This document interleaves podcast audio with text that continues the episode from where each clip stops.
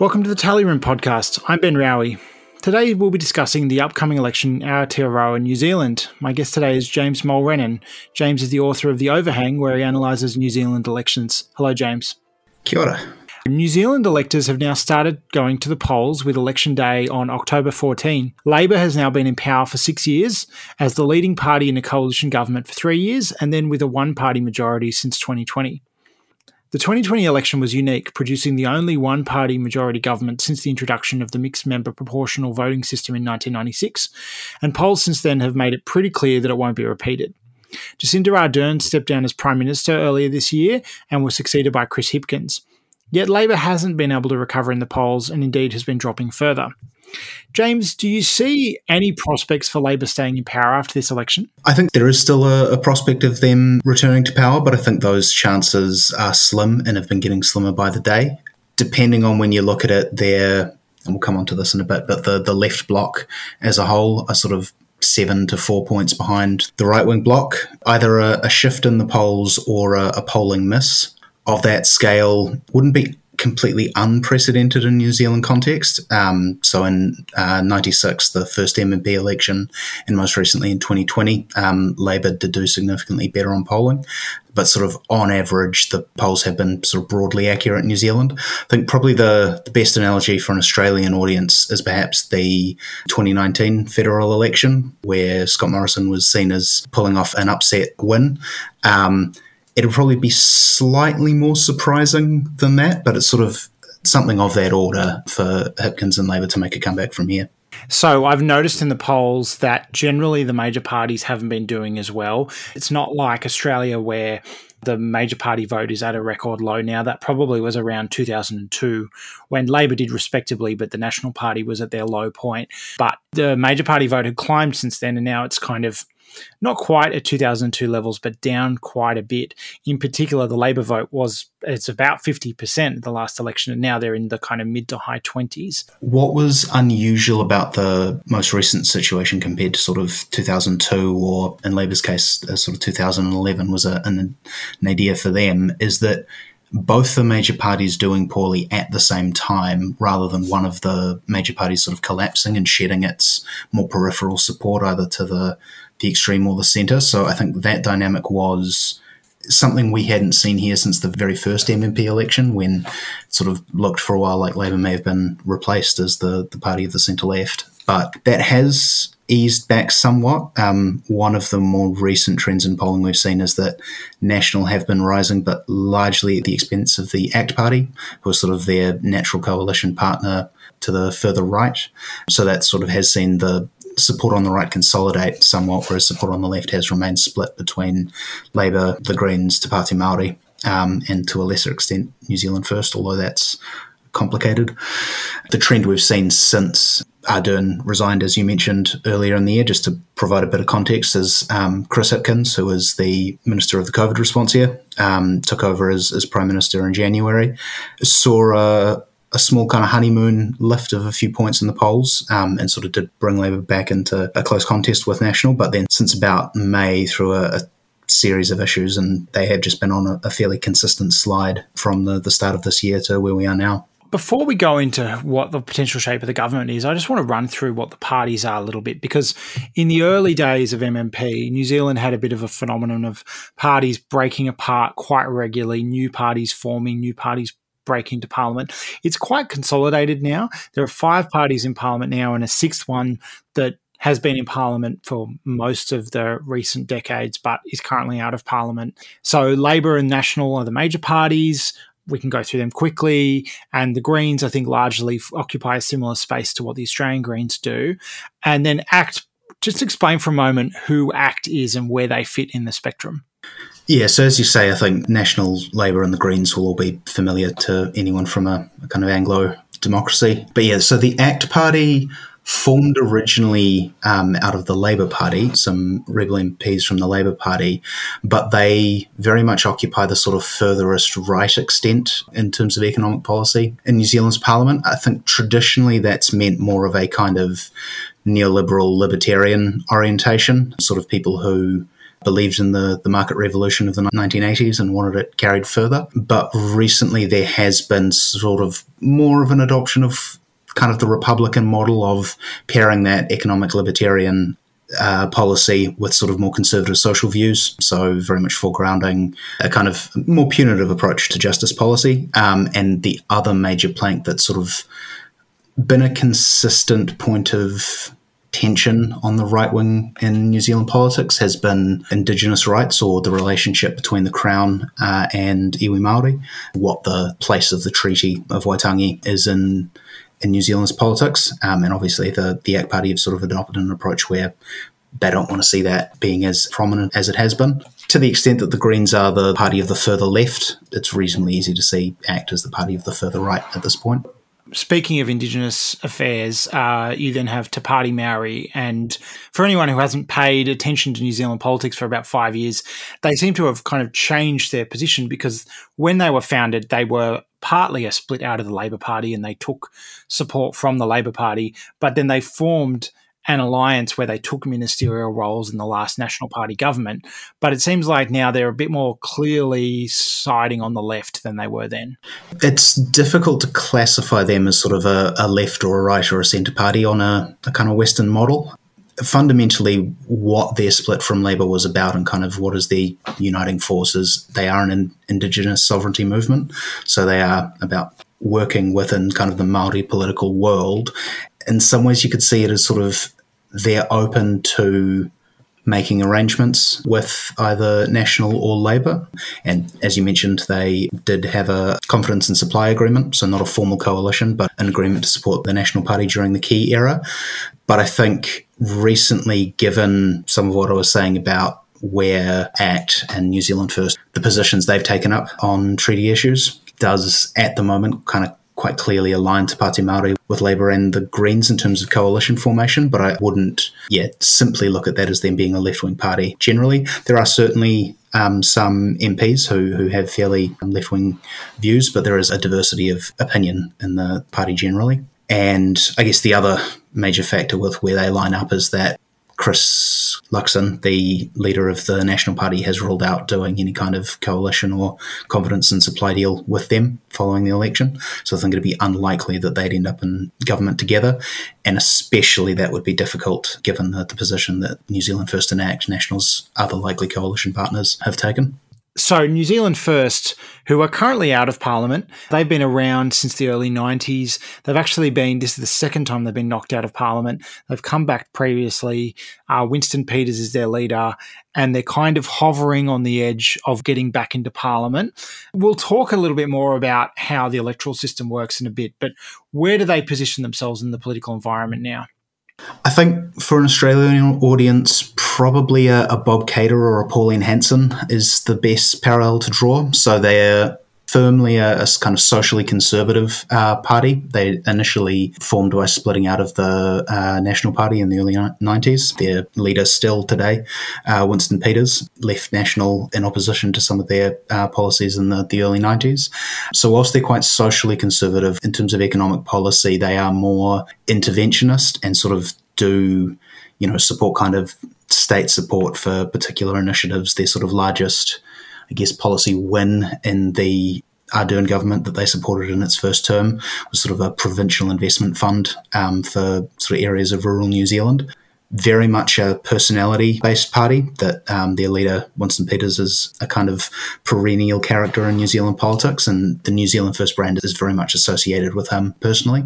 And I think that probably the other thing that has been happening this time around, touch on the final group of parties, but obviously, there was a lot of kind of opposition to and protests about the vaccine mandates and lockdowns in New Zealand last year. Listeners may be aware there was an occupation of Parliament grounds that sort of lasted for a month in early 2022. And more recently, New Zealand First have been trying to tap into sort of that energy of a kind of general opposition to government mandates and adopting some of the sort of more fringe issues that we've seen overseas, so things like 15-minute cities or opposition to LGBT rights. So there's sort of a mixed bag there, but Ultimately, New Zealand First, you've always got to say maybe in terms of who they would support. Peters has been in government with National once before in the 90s and then twice with Labour in the 2000s, so both the Clark government and the Ardern government. At the moment, Prime Minister Hipkins has ruled out any kind of arrangement with New Zealand First, so I think in all likelihood it will be some kind of agreement with National, but you can sort of never say for certain with these things. Every other party we've listed so far has had multiple generations of leaders during the MMP era, right? They've all been not just about the personality. And I think New Zealand First, that style of being a personal vehicle for a particular charismatic politician, it's quite common here. We see it a lot with minor parties in Australia. There was other vehicles like it in the past, but he's pretty much the one left in that he founded the party in the early 90s and he's led it through all those terms of government and he's still leading it.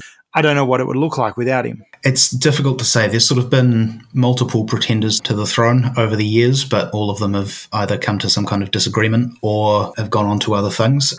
Yeah, as you say, the sort of personality-driven parties were more common in the early MMP era. So the Progressives, which is a left-wing party led by Jim Anderton, a centrist party led by Peter Dunne, are sort of these similar vehicles, but that's become less the norm over time, and you've sort of got these established ideological lanes occupied by, these days, the Greens or ACT and Te Pāti Māori, rather than these sort of individual attempts to advance your career. And again, for all you can say about him, Peters does have a certain charisma and the sort of reputation as a kind of comeback king or a maverick. There's a lot of other parties running. I think only one I want to touch on them very briefly is the Opportunities Party. We'll mention them again when we talk about electorates, but they're probably the only other party that's never been in Parliament before that's probably worth mentioning. Yeah, and I think, again, to draw the Australian analogy, the teal candidates that played quite a prominent role in the most recent Australian election, I think the approach Top have taken in their current generation is very similar. That's sort of reasonably serious about climate action and broadly on the centre in terms of economic policy. But the electorate that their leader, Raf Manji, is running in Christchurch is sort of one of the affluent suburban electorates traditionally held by National. So they have been appealing to that kind of a crowd. And it's not less a party, it's sort of more to round out the picture, is there's sort of this constellation of parties on the fringe right that, again, are trying to draw on that sort of anti-mandate protest energy. Ultimately, the sort of come to nothing. I think there's 10 different parties or alliances of parties all drawing on a similar base there. So while collectively they're probably 2-3% of the vote, when you divide that by 10, it doesn't add up to much. So dominating headlines, but I think unlikely to play any kind of real role after the election. Okay, let's talk a little bit about the voting system. So it's quite different to what we have in Australia. New Zealand never really went down the path of using preferential voting prior to MMP. It was first past the post, individual electorates. Those electorates have mostly remained. There's 72 of them now, which conduct an election by first past the post. But then you have this other layer on top of list seats that are there to compensate for disproportionality in that first group. So people get two votes. They get an electorate vote and a party vote. And the party vote is a bit more important for deciding the shape of government, in that the party's share of the total seat count is based on their party vote. And to get any list seats, you either need to win one electorate or you need 5% of that party vote. Yep, no, you've got it. MMP, it just takes two ticks, was the original slogan when it was launched here. So, yeah, no, absolutely. The party vote is, a couple of exceptions, the far more important one. The way that interacts between the electorate seats and the overall party list. Say a party gets 50 seats and wins 30 electorates. The first 30 seats that they get out of that 50-seat entitlement will be taken by those electorate MPs, and then the remaining 20 will be drawn from their party list. New Zealand's a bit unusual for MMP systems out there in that we operate with a single nationwide list, so there's sort of no regional groupings. There's just one list per party per country. It's a closed list system, so the reason we call it the party vote is you just vote for the party who you want to support there, and then the second vote is the local electorate vote, and still operates on a FPP system. And generally, up until, honestly, probably this election, has very much been National versus Labour contest in almost all cases. The exception to that being there are 7 separate electorates that are the Māori seats, which if you're of Māori descent, you can choose to be on either the general list or a kind of dedicated Māori list. There are 7 seats there, and those traditionally were dominated by the Labour Party. Brief interlude with New Zealand First in the mid-90s, but since the formation of the Māori Party in 2005, those have very much been a Māori Party versus Labour Party contest. Just to clarify, not every voter who's of Maori heritage votes on the Maori roll. Some of them choose to vote on the general roll, and you get a chance like every 5 years or so to kind of switch between them, but it doesn't happen all the time. They're meant to be roughly the same number of voters, and I would also say there are also Maori MPs who are elected on the party list as well, right? So both pools of votes, Maori roll voters and general roll voters, both contribute to that party vote as well. With the Maori Party, they have a chance, and they've done it in the past, of winning more electorate seats than their entitlement of a total seat count across the country. And when that happens, you get an overhang. So can you run us through how an overhang works? Yeah, it's fairly straightforward. The name of your Twitter account. Yes, this is where the name of the account came from, because I couldn't think of a better one, and 120 was already taken. So effectively what happens is if there's an overhang, so say you're only entitled to 3 seats, but you win 7 electorates, they just add 4 seats to Parliament in that case. So the size of the Parliament just increases. It hasn't really mattered historically for the balance of power. I think the largest overhang we've had in the past was in 2008, where there were 2 additional seats. It is an unusual feature of New Zealand's system, and one that does make us vulnerable overall to decoy lists being run. So effectively, a party choosing to run only for the party vote, with a partner party who only runs for the electorate vote. The independent review of New Zealand's voting system, which has been going on recently, sort of did identify the issues that the overhang could cause, and have sort of proposed an approach that wouldn't lead to that problem, but it is kind of a vulnerability that's no party's ever decided to exploit, but there is a risk. There's a very slight chance that we could see a major party causing an overhang at this election, with the National Party doing as well as they are on the party vote. They could end up winning more electorate seats than they're entitled to, especially because the vote on the left will be split, even as the candidate vote will be split between Labour and the Greens. Part of the problem is we increase the number of electorates as time goes on, in line with population, but we don't increase the size of Parliament overall. So there are fewer and fewer list seats available to restore that proportionality. So I think, again, it's sort of an outsider chance, but it could be something we see happen if national candidates do particularly well and national doesn't do quite as well on the party vote. Can I dwell on that? Because that's quite an interesting phenomenon that I think has some parallels with what we've seen in Australia, where traditionally in the past, if a party has been doing badly, they've just done badly full stop because the other major party is doing better. So they do really badly on the electorate list. What's happening right now is the National Party as a party on their own is not doing amazingly well, but the overall right bloc is doing well because they've got quite a strong partner, or maybe 2 partners. And in that way, it has a bit of a parallel with Australia, where Australian Labor was at like record low levels to win government. But in the Australian context, they benefited from preferences. In the New Zealand context, they would benefit from forming a coalition with ACT. But either way, the major party part of the winning coalition is a bit smaller. And that means in the single member system, whether it's what we use for the House of Reps or the electorate seats in New Zealand, they still do really well.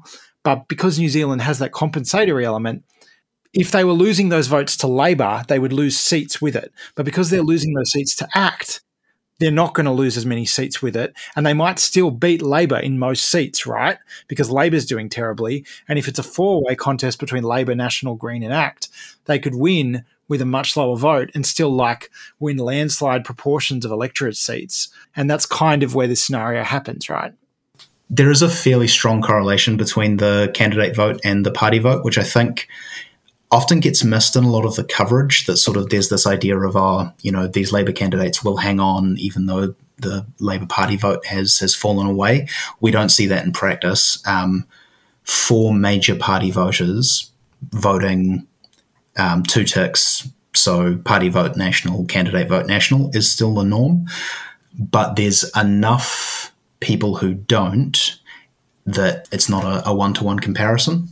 And then where you've got these high proportions of ACT voters, New Zealand First voters, Green voters, they do still, you know, people are aware that it's an FPP system. So if you're a Green voter in a National Labour seat, you'll probably vote for the Labour candidate, but it tends not to be as strong an association. You know, you will see Green candidates still getting 15, 20% of the Green vote, even though there's very limited chance that the Greens will actually win that seat. So it creates this dynamic of whether the right bloc is larger or the left bloc is larger, but it's biased towards the major party. Yeah, there's this kind of disjunct. Can we briefly also talk about the coattail as well? Because the way it works is the proportionality is only calculated based on the votes of parties that qualify. You know, you could have a scenario where a party polls 4%, they don't win any seats, and effectively, you know, that 4% doesn't count when you're calculating proportionality. We saw it in Germany at one point where two different parties of the right polled 4 point something, and so there was almost 10% of the vote on the right that didn't get counted for proportionality, and it produced a situation where the right got a majority of the vote and the left got a majority of the seats. We have seen cases where the fact that an electorate seat qualifies you for parliament has meant that major parties have kind of let a minor party win a seat that in open competition they probably wouldn't have won. Maybe run through that step by step. To qualify for list seats, there's two ways you can do that. One is to pass a 5% party vote threshold relative to other MMP systems. That's quite a high threshold. And parties, even medium-sized parties, have frequently missed it. I think New Zealand First got 4.7, 4.8% of the vote in 2008, and so didn't qualify for any seats. But the other way to qualify is by winning at least one electorate seat, which you then, on your coattails, bring in a proportionate number of MPs. So say you win one electorate seat, would be entitled to 3 list seats, you get those 2 extra MPs with you. That's probably the main way in which electorate races do affect outcomes in New Zealand. All the parties that have been in Parliament other than Labour or National have relied on that to preserve their position in Parliament at some point since the introduction of MMP. And so, yeah, it does have especially where they've seen a decline in their support, you know, as the Greens sort of have seen move back to Labour or ACT support moving back to National, has quite a material impact there. Yeah, in terms of deals, often the way it's operated in the past is both for ACT and then more recently for the Greens in Auckland Central, the minor party has staged an earnest campaign for the candidate vote without a nod or the approval of the allied major party. So that happened with ACT in Epsom, which is sort of a very affluent seat in Auckland, in 2005.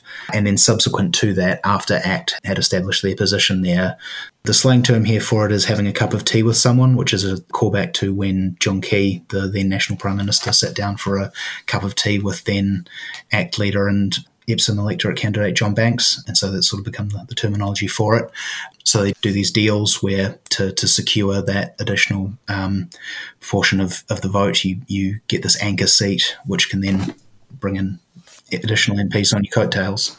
So they don't usually withdraw from the contest, the major party, but often it might be the major party candidate has quite a good position on the list, so you don't have to worry that they're going to lose their seat, because we haven't talked about that, but you can run for both electorate and list, and if you don't win your electorate seat, you can qualify for the list.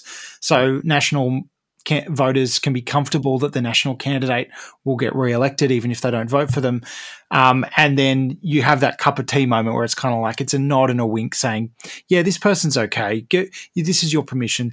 And I mean, I did analysis previously on those Epsom votes. Because both votes are on a single piece of paper, you can analyse the combinations of votes. And Epsom, you often found like the National candidate for the electorate, their electorate votes mostly came from Labour and Greens voters who were trying to undo the deal and elect the National member, as well as some Nats who just always vote Nats and just ignored the deal. So it's really fascinating. ACT has grown beyond that now, and I don't get the impression that the Greens are that worried right now about relying on Chloe Swarbrick's seat in Auckland Central, but it's a nice-to-have bonus.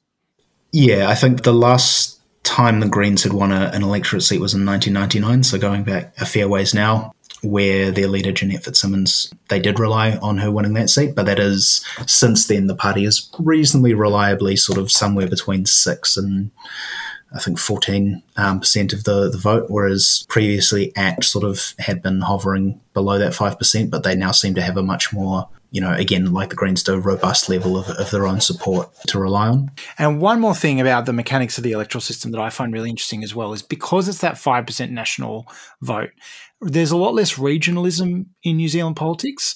Like, theoretically, you could imagine an independent contesting one seat and trying to win, but that doesn't really happen. Generally, when minor parties win electorate seats, they are national minor parties. But, you know, often in Australia, you see a party focus on winning one Senate seat in one state.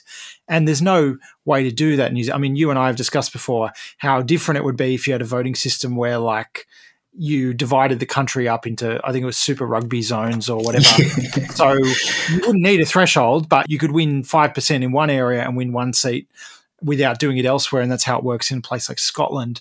But because it's that national basis, the 5% line becomes this quite all or nothing position, and it kind of discourages regionalism, right? You don't get parties that are Christchurch. I mean, if they could win an electorate seat, they could theoretically exist, and obviously that is kind of how Te Pāti Māori works, in that their focus is very much on Maori seats. But part of the reason is structural, as you say, it's a single nationwide list. But I think the other reason behind that lack of regionalism is just New Zealand is a much smaller country than Australia. The kind of geographic patterns of support are by and large more about urban, suburban, rural electorates rather than being regional. You do see some regional patterns. So New Zealand First traditionally do very well in the upper North Island, haven't done so well further south.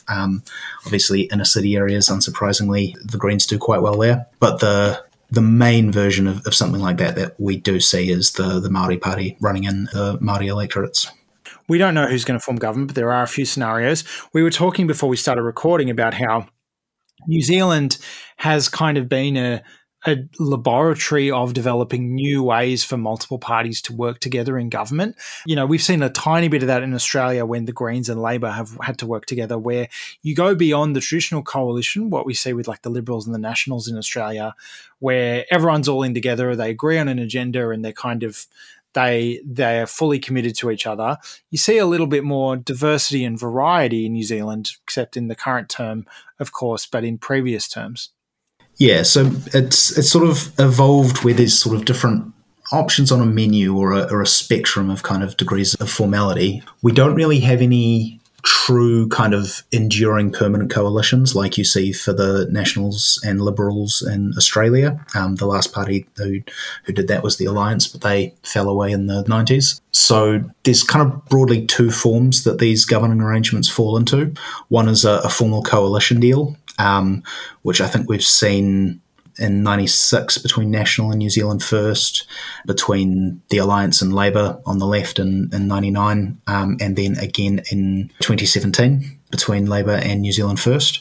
So that is where both the major party and the minor party in coalition have ministers who are in cabinet and are subject to the obligations of cabinet collective responsibility. But the kind of strictures that those arrangements put on ideologically diverse parties with different agendas early on in MMP, and particularly in the first MMP government under Jim Bolger and Winston Peters, and then Jenny Shipley and Winston Peters, did lead to these kind of irresolvable tensions that we needed to evolve mechanisms for allowing that disagreement to occur between parties governing together. So what we've seen develop since then is what's called a confidence and supply agreement. So this effectively is the minor party agrees to support the major party on matters of confidence and supply, so effectively helping them survive confidence votes and then helping pass the budget or any other supply bills. So that, in exchange for that confidence and supply, they'll be given particular policy concessions or particular ministries, but those ministers will sit outside of cabinet, so they'll have particular responsibilities within their area. So say the Greens often will take the Ministry of Climate Change or the Ministry of Conservation, Te Pāti Māori take the Ministry of Māori Affairs, those kinds of things. So they will participate in cabinet discussions in matters that relate to their portfolios, but they sit outside of cabinet generally. What that allows for is wider freedom to disagree with the major party on particular areas that are outside the scope of their agreement, and it kind of helps navigate that difficulty of a kind of Westminster cabinet system operating with a multi-party electoral system. Let's talk about the options that are on the table, because one of the things that I think has evolved a little bit more in New Zealand, you see it in some like Nordic countries where there are lots of parties in parliament, they all have their own agendas, but they kind of sort themselves into two blocks. You kind of know that if you vote for that party, you're helping a particular group of parties form government. You know, you vote for the Greens, then that's going to help Labour take the prime ministership. It seems like New Zealand's kind of evolved a little bit in that direction. But let's talk first about national enact as the kind of default assumption right now for the next government. It's probably four broad outcomes we could see in terms of these arrangements. So we'll start with what was until recently the most likely outcome. So national and their natural kind of partner, the ACT Party, whether that would be as a formal coalition, the confidence and supply agreement I've described, remains to be seen as sort of a subject of negotiation between the respective parties.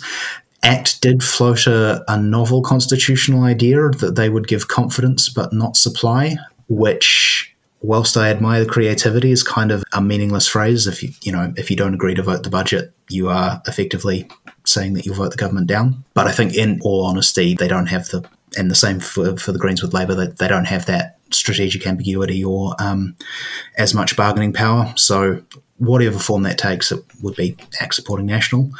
The next likely structure you'd see would be national and ACT requiring New Zealand First support to govern. Again, the exact form that takes remains to be seen. We had a very similar situation in 2017 where effectively New Zealand First got to pick who got to be government. They went into a formal coalition with the Labour Party, with the Greens only being part of a confidence and supply agreement with ministers outside of cabinet. It could be that a similar situation occurs with National and ACT, although exactly who gets left out in the cold probably depends. So before we move on from that example, what I find interesting there is like Labour and the Greens 2017 get along better, probably have more in common than Labour and New Zealand First, certainly than Greens and New Zealand First. But because New Zealand First have that flexibility of movement, and maybe they have a bit less now because Hipkins has ruled them out, but they have the ability to manoeuvre, it kind of gives them more influence and allows them to drive a harder bargain. And I think that could happen again with ACT and National, right? Even though, if anything, because ACT is closer to National and doesn't have another option on the other side, National can take ACT a little bit more for granted than they can New Zealand First. Yeah, and I think part of the reason that arrangement came about in 2017 was because of disagreements between New Zealand First and the Greens, and effectively New Zealand First would not be in a coalition with them. There's a lot of personal animosity between Winston Peters, the leader of the New Zealand First Party, and David Seymour, the leader of the ACT Party. They're contesting for sort of quite, in some ways, similar electoral bases. So yeah, you could absolutely see a similar situation. Or alternatively, what John Key's government did in the early 2010s was didn't have a coalition agreement with any other party, but had confidence and supply agreements with multiple other partners. So ACT, United Future and Te Pāti Māori. Could see something similar operating here. I think it would be a surprise to see a New Zealand First and Te Pāti Māori supporting the same government. Some kind of tripartite arrangement between ACT, National and New Zealand First is probably bordering on the most likely outcome at this point. We have seen the ACT Party decline over the sort of last month or so to the point where I think on current polling, National and ACT would be just short without New Zealand First. Fourth possible outcome, although I think this is distinctly unlikely, would be New Zealand First supporting a Labour-led government. I think just given the fact that that government would involve the Greens, Te Pāti Māori and New Zealand First all entering into some kind of arrangement, given the differences that have developed in some pretty key policy areas over the last 6 years since the 2017 deal was done. The term coalition of chaos gets thrown about quite a bit, and I think it's somewhat unfair, but I think the odds of that occurring when the National ACT New Zealand First option will be more stable, makes it fairly unlikely.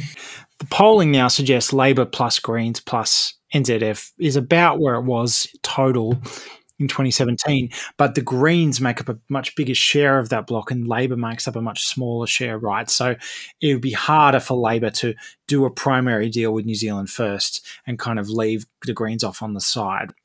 Yeah, and I think that then brings in one of the complicating dynamics with the Green Party is that their party membership get to have a vote on any potential coalition or confidence and supply deal. And so I think the ability to get them across the party base is much further to the left than probably the Green Party supporters as a whole. So I think it would be challenging to find some kind of arrangement that would work in that case.